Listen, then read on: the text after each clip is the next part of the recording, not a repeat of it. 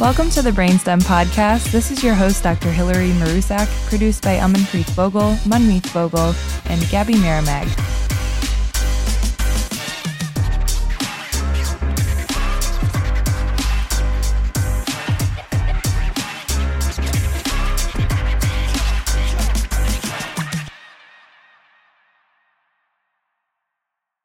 Right, welcome to our anxiety, fear, and afraid episode, is what we're calling it. I am very delighted to have my special guest today, Dr. Arash Javanbakht, who is one of my colleagues and also an expert in fear and anxiety and stress and trauma.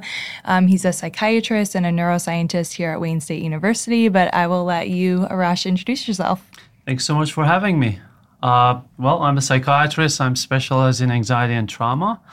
Uh, most of my work in the clinic is with uh, people who have seen the worst of what humans experience, whether it's survivors of torture, human trafficking, refugees, first responders, civilians with trauma experience, and of course, I do some research. Uh, mostly focus on what trauma does to human brain and body and how we can uh, mitigate those uh, impacts uh, ranging from looking at the longitudinal impact of uh, trauma exposure in refugee children and their mm-hmm. parents, and um, in the body, in the brain, looking at inflammation, looking at the genetic changes.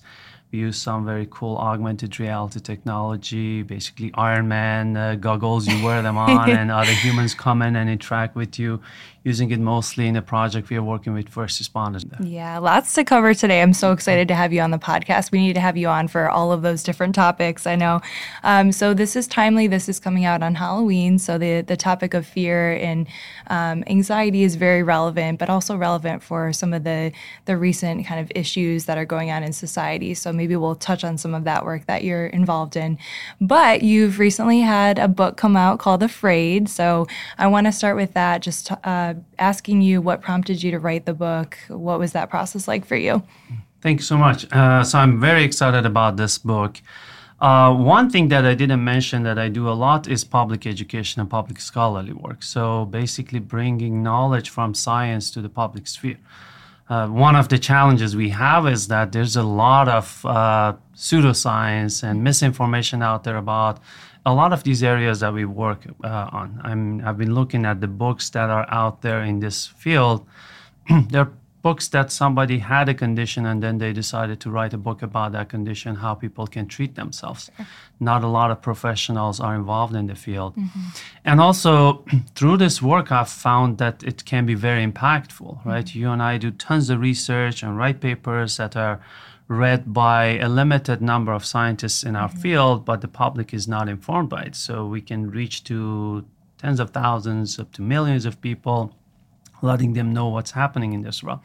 And of course, as a psychiatrist in the clinic, on a day to day basis, I educate my patients about mm-hmm. what is the purpose of fear, anxiety, how they work in us, how we can reduce them, how we can manage them, how we can use them, what are the lifestyle changes that can help us.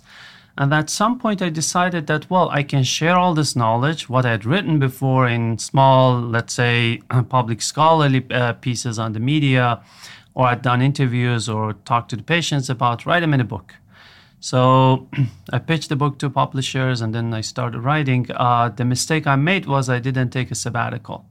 So this book was written over the course of the year at nights and over the weekends. Uh, and I learned a lot through the process because one thing is you want to make science and research relevant to mm-hmm. the public. And the book was finished actually in. Uh, I was getting close to my deadline, mm-hmm. and uh, like most writers, I feel like. yeah, and I had to wrap it up, and I thought like uh, most other books, you tell the publisher that I need six more months, and mm-hmm. then they mm-hmm. do it, and they said no, we want this to come out uh, in the fall. Yeah. So I had a few weeks, and I decided to travel to Tucson, Arizona, sit next to the mountains in this old resort where John Wayne used to go when he was filming. And sat there and I basically rewrote half of the book in over the course of two weeks and cut out about a third of the book, which mm-hmm. I found not very directly useful to people, Sure. right? Because I don't want to waste people's time. Yeah. I want it to be relevant. No, that's fantastic. I'm so excited to to get this out and see what people think about it. Um, so we'll share more information about the book uh, in the bio of the podcast. But I think this is something we talk about a lot as um, you know the Brainstem podcast. Our goal is really to, like you said, educate the public about uh, science because most science, at least in the states, is funded by the U.S. government, so taxpayer dollars. So really, the general public should be the ones who are understanding and being the, the beneficiaries of, of scientific advancements. So that's why I love the work that you're doing. You know, whether you're, on radio shows or news, or you're writing a book, or even just sharing that with kind of psychoeducation with your with your patients. So thank you so much for the work that you do. You mentioned the definition of fear is where you usually start with patients. So can you tell us how you think of fear? What is the definition? So, and that's a very good question because we have a lot of diverse approaches and understandings of what's fear, what's anxiety, what's trauma, right? So mm-hmm. there's the sphere of public and in the science, and uh, also in historically in our scientific work and clinical work, we have seen fear and anxiety as annoying, redundant things that should be eradicated. Mm-hmm. Like the appendix that gets infected and we have to remove it and it has no purpose. Mm-hmm. But, and to understand fear and anxiety, you know better than me as a neuroscientist, we look at animals, rats' brains to understand about the human brain, fear, how fear mm-hmm. works in human brain, which means it is a very primitive system. So I could argue probably that fear is as old as biology. Mm-hmm. And it is there, it has been instilled deeply in all of us in all biological, physical, and psychic aspects, psy- psychological aspects of our existence with one purpose to protect us against annihilation or serious damage or loss. Mm-hmm. So I see fear as a system and mechanism and reaction and response, mostly reaction. Mm-hmm. It's not proactive which is there to protect us, detect danger, and then protect us against the danger. And that danger is uh, should be seen in the context of where we evolved, right? Let's say I was coming on this podcast and I was nervous and I was anxious because I don't know. Let's say I have fear of public speaking or talking to people. My heart would be pounding in my chest and my mm-hmm. breathing would be difficult. Why is that? Why is the system that is instilled in us to protect us, why is my closest friend now being my enemy? Mm-hmm. The answer is that it's not my enemy. The thing is, in the context it evolved, the dangers were very different, or the perceived threats were very different than what they are now. Back there and then, what were the dangers? If I was among my tribe mates and I was talking to them, I, they didn't like me, chances were high in a matter of minutes, one of us would be injured or killed or had to run away. So the fight and flight system comes in mm-hmm. to pump the blood everywhere it has to go and focus my attention on danger so I can protect myself. So it's a system which is confused in the modern life mm-hmm. because majority of the f- perceived threats and i keep saying perceived because threat there's an objective threat and then there's a perceived threat majority of perceived threats in our modern life are abstract a lot more mm-hmm. abstract. Let's say a predator attacking you. I mean if a grizzly bear is in this room you and i would have the same reaction to it but what's the threat of uh, an infection that is coming from, let's say, China and then spreading to Europe and then spreading to the east of America, the country? These are things that the fear system gets confused about. Right, because it hasn't experienced that before in its evolutionary past. I think that's really interesting. You've written a ton about that kind of mismatch between like modern day fear systems and how we kind of evolved as humans. And I think it's so interesting to to uh, know that you're kind of pointing out the positive potential side of fear as well. That there it has some utility. Can you speak more about kind of the positive side of fear that we don't often recognize? Absolutely. Uh, uh, so, per definition, its job is to protect us in situations that can be seriously dangerous. Let's say a big object rapidly starts approaching me. I do not have time to sit there and think about the philosophical reasons the driver is driving so fast and coming towards me. the animal inside of me just grabs me and pulls me out of the way. Right. So the fear circuitry is there. It's basically a warning system. Mm-hmm. This warning system and and that caveman, cavewoman that is inside of us, which is the fear system, a lot of times sees it well or even better than us, especially when it comes to situations which are relevant to what it trained for, right? Or what it evolved for. It's like I've seen this before. Here's what I, I should be doing to react. Absolutely. And uh, the parallel I make is a lot of times when you and I are sleeping and dreaming, we are just there while someone else is running the show. Mm-hmm. When we are awake, that someone else, something else, the caveman, cavewoman, primitive brain, mind, is just watching the show that we are running. So with right now with me, that caveman is here looking at everything that's happening in this room, Yeah. confused a little bit. So one thing, uh, to go back to your questions, uh, one thing is fear does is it's a warning, right? So f- it's important to pay attention to it. I always say fear is sometimes the pin in the wrong chair that we are sitting us on. It means that we have to fix a chair or move off of the chair. I've had, uh, let's say, someone who is in an abuse uh, in, in, in clinical work. Most of the times, we're working on reducing fear and anxiety or eradicating it. I mean, although it's not possible. But uh, let's say uh, someone is in a highly abusive relationship and they have anxiety. That would be dumb for me to want to eradicate that anxiety because that's what Right. pro- what is protecting them, right? Right. If you're walking on the street and someone approaches you with a gun or with a knife, these are the uh, these are mm-hmm. more tangible situations, concrete situations that fear helps us. But then there are parts of more abstract anxieties that help us move away. Basically, it cultivates the energy, right? Fear is one of those most powerful reactions we have in cultivating our whole mental and physical energy and mm-hmm. attention, grabbing your attention, bringing it to what matters. Mm-hmm. So a lot of times it does help us and save us. Let's say you are in a somebody's in a like a not physically abusive but unhappy relationship that is stealing from their future, stealing from their career, stealing from uh, their offspring in the future. And the anxieties that are related to that difficult situation and condition is a wake up call that, hey, how about this energy moves you away and moves you out of this relationship or make you fix it? Or let's say a lot of people who go to therapy, what do they go? They go because of this energy, this mm-hmm. pain that pulls them, and now I have to make some do something and change something. Mm-hmm. Sometimes somebody is stuck in a terrible job that they don't like, and the anxieties of it can help them move away. And sometimes you can cultivate the anxiety yourself or utilize it or I mean, you and I talk in science about optimal level of arousal, mm-hmm. right? The, for a person to learn, for an animal also to learn, we need an optimal level of anxiety. Mm-hmm. If I'm too bored and I came here to this uh, conversation, I wouldn't be prepared. I wouldn't be like I had, I hadn't reviewed some of the thoughts that we wanted to share with each other, and I wouldn't probably be fully here. Mm-hmm. But if I'm terrified also, you know, the amygdala will bypass all the logical processing systems and I will not be able to focus pa- and pay attention to our conversation because my attention is mm-hmm. too much focused on what could go wrong. Right. So that optimal level of arousal is something that we can achieve mm-hmm. and we can actually induce and we can trigger, meaning that I remind, let's say I have an exam and I'm not studying well mm-hmm. enough, and then I remind myself of the possible negative consequences. That helps me be motivate me enough to start moving and changing things. Uh, things. Of course, fear can also be used in uh, in anxiety in making us better and stronger. When you are scared of some things, if you use that anxiety in a way that you go and learn skills to deal with it, right? Um, let's say during my school, medical school, uh, there were times that I had to be on myself in the emergency room. And I'm a trainee uh, during residency. It's terrifying. You just I'm sure.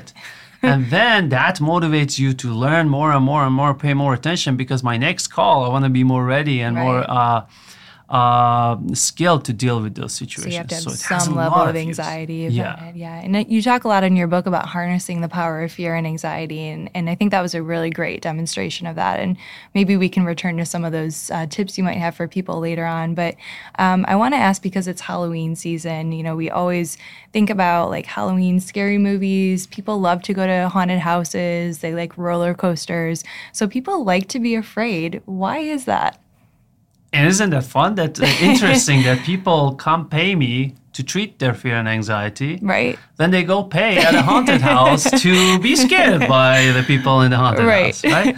So, and and this was actually one of the coolest and more fun, most fun parts of the book that I was working on. Uh, Haunt my nerves. Why I love to be scared. That's the name of the chapter. And I have several uh, evidences and theories. Uh, one is, you know better than me, there's so much overlap between the brain circuitry of fear and thrill and excitement. Norepinephrine networks, uh, dopamine, all of the, and of course the physical sensations. When you do a thrilling experience, your heart is pounding, you're breathing heavily, your body's on alert, muscles are ready, and that's what happens in the fear.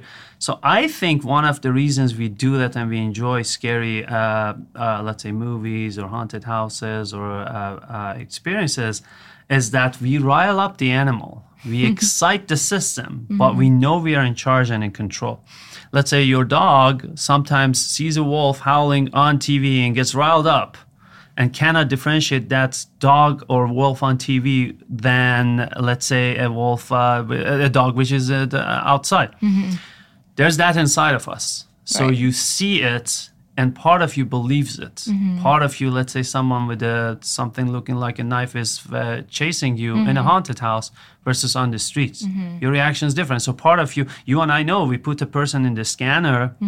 And they're sleepy and bored, and you show them a picture of a scared person or a scary f- photo, and they make the amygdala fires up. The fear brain fires up, even though the person doesn't know. So when you do those activities, you excite the animal, you rile up the animal, and then you enjoy the ride. Yeah. But there are also a lot of other uh, uses here. Uh, for example, it's a very mindful experience. When you're watching a horror movie for a couple of hours, you're not thinking about the problems you have in life. So, and you know, we know mindfulness helps a lot with reducing anxiety. Uh, it also gives us a sense of control, especially for people who are anxious. It's it's paradoxical that some people who are more anxious they love to see horror movies, for example, because now you're in control. You have the remote next with you, so you can stop and you can start. And you, your context processing brain is also there to tell you, yeah, there's a lion here, but the context is a zoo, mm-hmm. and then that reduces anxiety. And there should be a balance there. Mm-hmm. So I think one of the things these activities can do, if you are thoughtful about them, mm-hmm.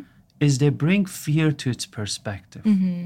When you are at an edge, on an edge, that you know if you fall, you're dead, which is real fear. Right. Then the anxiety of this paper not getting published or accepted, or that grant not going through, or I don't know, other things that challenges that terrify us, is put back in its perspective. That thing Right. is not going to kill me. And I think this is an important uh, function of these more realistic fears and thrills Yeah. that can also be a practice for the fear system, the same way we practice our bodies. Yeah, that's a great way of thinking about it. So next time you're at a haunted house, you are practicing and you're kind of pushing your your limits. I think that's really those are great theories by the way. I think that's a really good way of thinking about it. But I think the the idea of control makes a lot of sense to me that you're kind of like putting yourself in this test. You know you're going to be stressed, but you know that everything is okay and that it's just it's not real or that you can you can basically handle it. You will survive. So I also think about exercise because exercise is kind of stressing your body. Mm-hmm. Like all those same things happen. Your heart rate elevates. You know, if you were to look at all of your kind of biometrics, you would probably think you were dying. Like something is terribly wrong, but exercise is kind of a controlled stressor that ends up being really good for you. And a lot of people do feel that sense of calm afterwards. So there is some sort of like reinforcing mean to do that. So I don't know if you thought of exercise in the same way or as, or as like a different type of stressor. Just curious. Absolutely. So, first of all, exercise is an exposure therapy to physical symptoms of anxiety, right? Yeah. But beyond that, so Meaning, sorry, like the heart racing, like Absolutely. physiologically aroused. Okay. Yeah, so you feel more comfortable with those symptoms, Sure. right? Because sometimes anxiety, especially when it comes to panic, is because of what's happening in the body. And the Mm-hmm. brain perceives that we are in a difficult, dangerous situation. Of course, when you regularly work out, your baseline heart rate is lower. So it signals a calm internal environment to your brain on a steady and constant uh, state. Mm-hmm. But beyond that, biologically, you and I were not designed to sit at a desk and lay on a couch all day long Right. right? So, and why do we do exercise? Because we want to kind of replicate what this body was designed to do, Mm-hmm. and that makes it more healthy. So, you work out, you put stress in this uh, physical system, Right. which replicates what it used to. Like we used to walk a lot in- back in the time. We had uh, physical ex- uh, things that we had to do with the, during the time that we evolved. Same way, I think these kind of scary activities, thrilling activities, are an exercise for a fear system which is not getting what it needs to get on a mm-hmm. regular basis. Uh, we talked about this ape being so confused in the anxieties of real normal li- uh, like civilized life we, which don't associate with what it was evolved to do Right. We're too cushy. yeah, so when we do thrilling activities, when you do expose ourselves to some levels of controlled fear and anxiety, mm. that kind of could be an exercise to the system. That might Yeah. be the reason after that mule ride for a few days I didn't feel anxious. That's a great point. Yeah. I always think of fear as like exciting fear too. Like there is some sort of like thrill to it, which is so counterintuitive. The other thing I was thinking about earlier on when you were talking about um, the importance of fear is that there have been studies, and I'm sure you you're aware of them, where people like lack a functional amygdala. And you brought up the amygdala as like your fear center in the brain. It does much more, but for, you know, this conversation, we can think of it as like that. And people who lack that amygdala, they can actually get into trouble because they can, you know, approach venomous snakes and do things that would actually cause them bodily harm. So it's just a really interesting concept that that, that it is positive and adaptive to have this this fear circuitry. Absolutely. The parallel is the fe- uh, the pain system, right? If Yeah. you're unable to experience pain, you will end up with a lot of wounds and bruises That's and a great point. You'll keep your hand down on that stove unnecessarily. Yeah. You talk um, a little bit about fear and courage, and I always think of, you know, I don't know if they're urban myths. I'm sure this has happened a couple times, but moms who have, you know, a kid trapped under the car and they actually like lift a whole BMW, and I think there's some cases of that. So mm-hmm. fear can cause courage and strength. What what's up with that? So, actually, that chapter, uh, courage is not lack of fear, absence of fear, mm. was one of the chapters I had to work a lot harder on mm. because I didn't know much and there wasn't much out there. So I had to do a lot of research. So, what we see as a courageous action. So, courage is an action, right? You see something, you perceive it. And it's usually something that someone else does. We are looking at it from outside. And it can have so many aspects to it. You mentioned the mom ex- uh, uh, example. There is part which is biology. I mean, we know uh, rats. There's research. Mm-hmm. Rats usually their fear. What's their fear response? Their response to danger: freeze or run away, right? Mm-hmm. Freeze or flight. I'm envisioning a rat like lifting a little tiny car, Hot Wheels. That's very cool. But, but but when rats have pups, mm-hmm. the reaction becomes uh, aggression. Hmm. They fight. Why? Because if evolutionarily, if they leave, the pups are going to be eaten. Oh, and that okay, is yeah. not what you want. Right. So we shift. That's one is the biology. When we are parents, we are a lot more serious about our children. Mm-hmm. I've heard from a lot of my friends who became parents that you change. It feels like your biology, Yeah. your brain changed. The other part is also the meaning of that ex- that uh, that experience, right? Mm-hmm. And I will get to it. But uh, stepping back, what we see as a courageous activity from outside is very complicated because, for example, what uh, let's say we see somebody was uh, faced someone with a knife, and they or someone with a knife came to a group of people, and one person jumped in and took the knife away from him. We see this as courageous, right? It could be stupid. Maybe that person underestimated the threat and overestimated their abilities, but they got lucky. Or it could be that person ha- was a Navy SEAL. They had a lot of skills there and they were able, they knew that they're going to handle that. So they had a very good sense of control. Uh, there might be a snake here, and I get terrified, but you know, because you have studied snakes, you know that snake is non venomous. So the knowledge you have leads to an action that you take that from my side looks courageous. Yeah. Sometimes courage is, as you mentioned, there's a meaning to it. To the cour- th- there's basically some bigger thing than us that we perceive that Allah forces us to do. I've had first respond. I've dealt with this a lot with first responders that I work with. I had this uh, police officer. Her partner got shot right, right next to her, and the partner's on the ground bleeding, and she sits there and puts her hand on her partner's neck stop the bleeding while the mm. gunman is coming towards them shooting. And the question I asked her was, Weren't you worried about your own life at that moment? Right. The answer was, I was not thinking about it. All I was thinking about was helping my partner. So the meaning these have, right? Mm-hmm. And this gets very complicated. For example, right now, a Russian soldier in the war. Mm-hmm.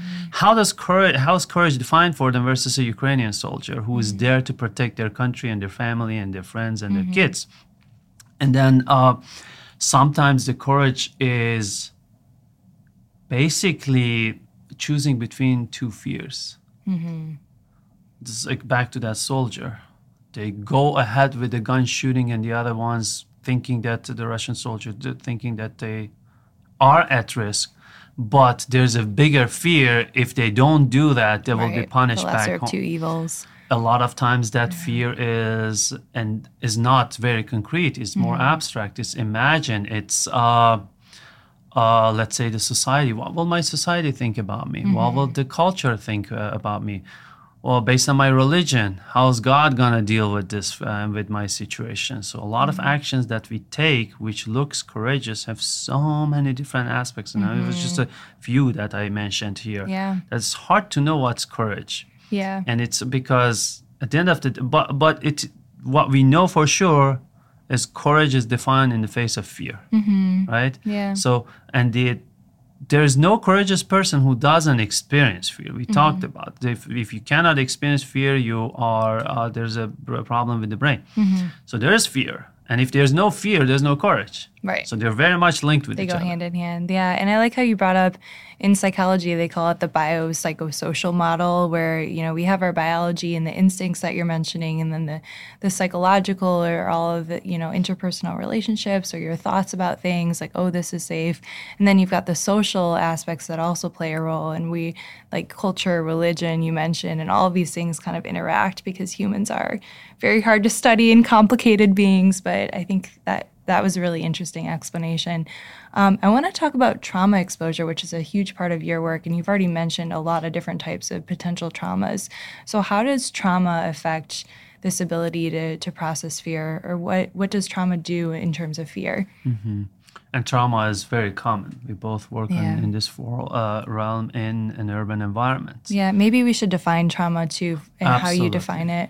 Absolutely, and I think it, uh, uh, thank you for reminding me. It's very important because these days, especially on TikTok and Instagram and everywhere, everybody's using this word so loosely, which is a disservice to those who have real trauma Yeah. exposure, right? Because there are a lot of stressful situations people are perceiving it as traumatic. Uh, oh, well, I had this difficult conversation with my boss and that was traumatic. Right. No, it's not trauma. Right. What we define as trauma is something that could be really threatening to someone's physical, sexual integrity. Mm-hmm. Uh, we are talking about situations like war, mm-hmm. explosions, shooting, robbery, assault, rape, uh, serious motor vehicle accidents, serious illnesses, natural disasters, things that could be really threatening to my existence. That's trauma. I'm not saying that if I had a difficult breakup, it's not stressful. This is important because sometimes people get offensive, uh, defensive that, Yeah. oh no, you say this was not tough. Yeah, it was tough, but it's not defined not as you're saying, trauma. yeah. It's stressful, highly stressful, and trauma could be directly experienced. Somebody shoots shoots at me, or it mm-hmm. could be indirect exposure, especially mm-hmm. in let's say first responders, frontline workers. You go to the aftermath of a shooting and you have to do the cleanup, or mm-hmm. you see it happening to others, and it could also be through detailed exposure repeatedly to the stories of it happening, especially for the loved ones. So what trauma is that does is that it can lead to a lot of different reactions. One part is that, of course, we go on high alert, mm-hmm. right? You, the whole fear system wakes up and puts everything on the back burner, everything else, because the attention is on sur- survival. Right now, if there's a gunman in this parking lot, I'm not seeing any of these beautiful colors around here. And my focus is strictly on where is the person Right. Um, but it can touch people in different at different levels and different ways. Mm-hmm. And uh, let's say one one common reaction we talk about is post traumatic stress disorder or mm-hmm. PTSD. It's important to mention. PTSD is not like an infection you either have or you don't have. Right. You and I, to have a common language in research, we use, let's say, from zero to 100% impact trauma has on someone, we draw a line at 70, mm-hmm. and we say above it, we call it PTSD. Right. 69 or 68 still is impacted. Mm-hmm. That's why in the clinic, we more focus on the distress and dysfunction these symptoms are causing Mm-hmm. rather than does the person meet all the symptoms or not.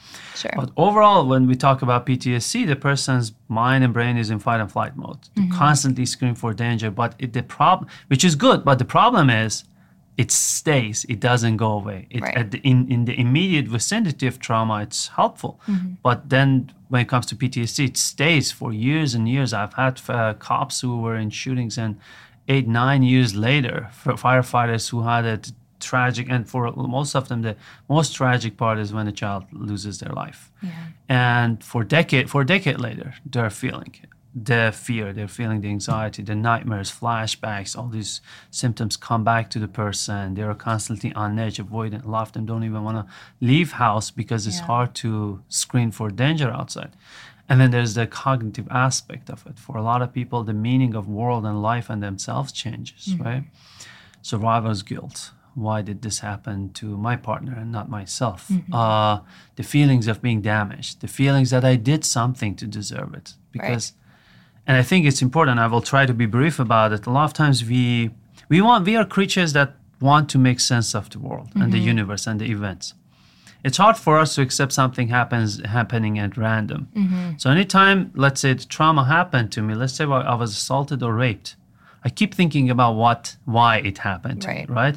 Depending on the ideology and uh, world philosophy I have, let's say I'm religious or I'm not religious, I may have different theories about why it happened to me. Mm-hmm. A lot of times, sadly, those theories surround myself. What did I do to mm-hmm. deserve this or this happened to me? And a big part of treatment is talking to people that the, the bird was there when the cat was hungry looking for a for food mm-hmm. and that's why it happened the bird didn't do anything wrong and then there are other reactions into trauma which could be i mean some people do not react with uh, ptsd per se but Right. there's high anxiety there's depression there's avoidances Mm, trauma can have so many different um, kind of Absolutely. outcomes like you said.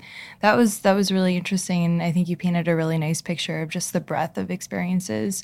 And you also mentioned that ptsd doesn't happen to everybody and that most people you know most people have an experience have experienced a trauma at some point especially in detroit which is the context of our work.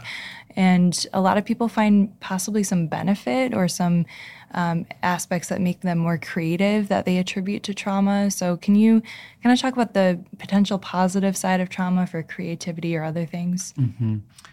So, as you said, sadly, exposure is too high. But also, we got to see that we have evolved through much worse environments. Right.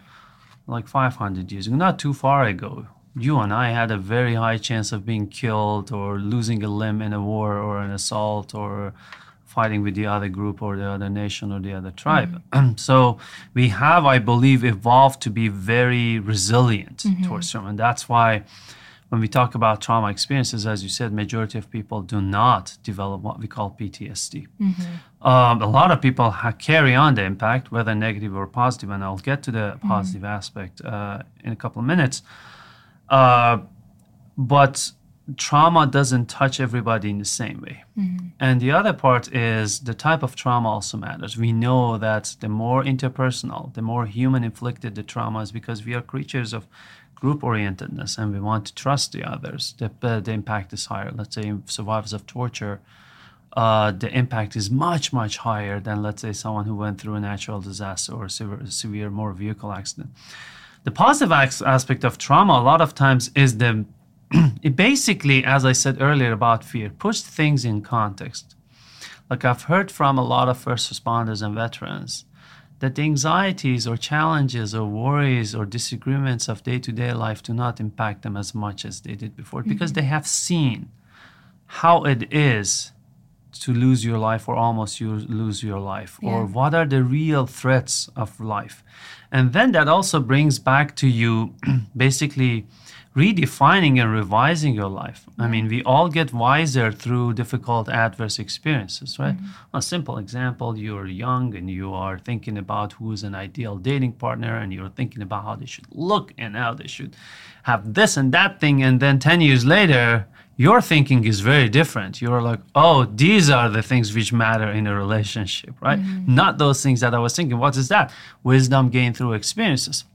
A lot of times this happens through difficult challenges and experiences and traumatic experiences. For example, I mean, loss does that the same too.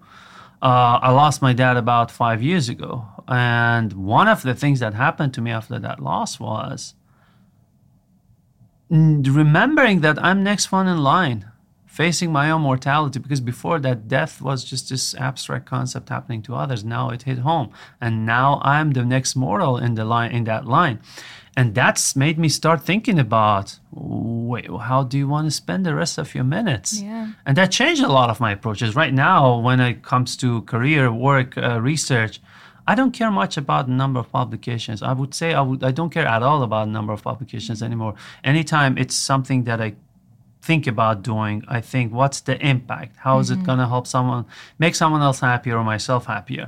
So trauma in that sense, it, this was not trauma for me. This was a loss, but trauma can put things in perspective and make people revise and also sometimes remind them of what they were able to do. Yeah. A lot of times Their we strength. all have gone through it Yeah. we don't know how strong we are until we get there and then you're like wow i can do this also. I Yeah. can survive this. I can go through this and still be and and gives you it's very empowering. It gives you a sense of control. Not that i'm recommending people should go seek trauma. There are much easier ways to uh, grow but uh, Yeah. yeah. And of course you also have the opportunities of selflessness uh, be more human humane. A give lot of these people yeah a lot of these people who have survived trauma i mean i had i was talking to this police officer very nice guy and his reason he became a police officer was when he was young he grew up in a uh, rough neighborhood and saw a lot of uh, unfairness a lot of bullying a lot of pain and suffering in others and he was like i'm going to try to stop that. So you can create a meaning out of trauma and that meaning could be oh i'm a damaged person for the rest of my life Right. or no i want to do this. I want to stop gun violence. I want to go start activism for better gun laws because i lost a child mm-hmm. to guns Yeah, that's fantastic. That's kind of the silver lining. And I, I too have been fortunate enough to hear people say that. And we've worked with um, young cancer survivors, so mm-hmm. children and adolescents, and they say the same thing that it showed them how strong they could be. You know, for them, they don't really know what's happening to them, but being in the hospital and going through that experience, a lot of them say it made them better. So I think it gets at that kind of post traumatic growth, which is, mm-hmm. I always think of the flip side of PTSD. So mm-hmm. PTSG with the mm-hmm. growth. Do you have any suggestions for like the growth aspects or how people can cultivate that? I think one way we can overcome the negative impact of trauma is the meaning we create for it mm-hmm. and create for the experience. Other part, I can create the meaning or fall into a meaning that is sad these days, happening too often, to romanticize it. Oh, this is my identity for the rest of my life, and now I'm a Right. broken person. Or it could be now, well, this happened to me for the reasons I didn't do anything to uh, about, and now I'm gonna turn it to this other thing. And uh, a lot of my work in the clinic is on that aspect with the patients. So the first thing is that you did not do anything wrong to deserve this. We all have done wrong things. You could have done wrong thing in that relationship, but none of the wrong things you did made you deserving of being beaten up or assaulted, Right. right, or raped. And that's uh, the first. That is the first step of liberating uh, people from the impact of trauma. This is not my problem. This is my problem, but this is not my. This is not the re. I'm not the reason for this, and this is not me. This doesn't define me. And now I want to build a life around it and kick it out of my life. So then the other part is knowing that PTSD. Again, I'm repeating, is not my new identity. We can. I. I um, had a first responder who was uh, doing an interview uh, for a documentary about trauma. This tra- documentary was focused on uh, trauma in refugees. And I said, if you want Americans to connect with this concept, which is happening in Africa better, let's talk also to uh, a trauma expert who's talking about, let's say, trauma in the children in Detroit or first responders who was traumatized. And this person was treated by me he said something during that interview that was I didn't remember but was very cool. He said I'd seen I talked to other people and other providers who told me, well, you're you have PTSD. This is your thing, and you have to live with it for the rest of your life. Mm-hmm. When I talked to this doctor at the after at the end of that initial interview, he smiled and he said, "We'll fix it." Mm-hmm. At that time, quote, I felt my feet, I stood up, and I fought and I fixed it. End quote. So the perception that we can change it, we can fix it. There's a lot of hope. Yeah, and there's not something wrong with you. Absolutely. Yeah, no, that's fantastic. Arash, we need to have you on for like a five hour episode. This is fantastic. I do want to give you an opportunity to uh, tell listeners about what resources you would recommend if you're dealing with PTSD, you have a loved one, or just trauma. Um, what would you recommend for folks? Absolutely. And uh, one of the challenges people we have usually, whether it's anxiety or post-traumatic stress disorder or depression, is is it too bad to the point that I need to seek help, right? Mm-hmm. Is it normal? Is it abnormal? A lot of times people feel, well, I've gone through a lot and this is a normal thing not sure. to be able to sleep or have to drink so much or have nightmares. No, it's not normal. Mm-hmm. The best be- compass and guideline is what uh, we have uh, in every psychiatric diagnosis mm-hmm. significant dysfunction and distress. Mm-hmm. If whatever is, whether I had a traumatic experience or I am feeling anxious or I have challenges and stressors in life, if it is too distressing, mm-hmm. that needs attention. If it is causing dysfunction, I cannot go out. I cannot academically function well. I cannot do my career job well. I cannot do my social life uh, uh, the proper way. That also needs attention. So when these are there, either of these are there, you know you need help. Mm-hmm. Uh, and our healthcare system is a little bit difficult to navigate, right? So uh, there are things you can do in your own life, and there are things that you can seek help with. First, the things you can do in life is lifestyle. Of course, if you if I'm wake up in the morning and uh, eat garbage drive-through food and sit at a desk I hate and lay on the couch and listen to Fox and CNN telling me the whole world is going down in flames and then uh, while eating garbage food on the couch well nothing is going to make me help uh, happier so to focus on social life and uh, having a meaningful life mm-hmm. and exercise I cannot emphasize how important exercise mm-hmm. is but then there's the healthcare system, how to navigate. For those who have a primary care doctor, that's the best starting point. You mm-hmm. talk to a primary care doctor, they can do the, some screening, they can do the referral, referrals if needed. Some people have access to psychiatrists. Mm-hmm. They can go to a psychiatrist and they can go also reach out to a therapist. Both can do the same thing, mm-hmm. meaning that they do the screening, and if the a better option is therapy, sorry, that happens if the better option is medication. That happens if, if a combo is a good thing. That happens. And here I want to emphasize that the medications we use for these conditions are not addictive. They're not going to change the person you are. They're not going to change the thinking you have, and they're not going to zombify you. And we have so many of them. If we have side effects, we can change them because that's one of the things that scares people, right? right? And of course, you don't have to take it if you don't want to, right? Mm-hmm. I don't. I cannot force anyone to take the pills at mm-hmm. home. Uh, and then uh, there is uh, so and, and, for some people, uh, if they have insurance, they can even call their insurance and say, "I have this condition. Who is mm-hmm. an expert?" And they can tell you who in your area mm-hmm. is an expert. You can reach out. And those who don't have any resources, there are community mental health services. Mm-hmm. You can mm-hmm. reach out and uh, they can help you. And they have a variety of services from psychiatric to therapy to case management. So there is help out there. And we can fix this. There's a lot yeah, we can do. That's fantastic. I always recommend Psychology Today's website for find a therapist tool in your area who takes mm-hmm. your insurance. Fantastic resources. We will link to some of that in the bio of the podcast. Actually, another resource there is also Anxiety and Depression Association of America. Mm-hmm. They have a mm-hmm. list of people who specialize in anxiety and trauma. That's related. perfect. Yeah. Thank you so much. We will link to that. Um, so, listeners, if you have anything that's helped you or a loved one with anxiety or fear or trauma, please uh, put it in the comments we want to hear from you. Uh, lastly, if you've read Arash's book, um, please leave a positive Amazon review if you found it helpful. Um, if you have not yet read uh, Dr. Javanbakht's book, Afraid, I highly recommend you pick it up at Amazon or anywhere else you can find this lovely book. Um, additionally, we are giving away a free signed copy uh, courtesy of Dr. Javanbakht. So stay tuned to our social media to hear more about that. Thank you. Thank you for having me, and thanks for the very important work you're doing. That wraps up another episode of the Brainstem podcast. Thank you so much for listening. Please subscribe and share this with friends and family, and be sure to follow us on social media at Brainstem Podcast.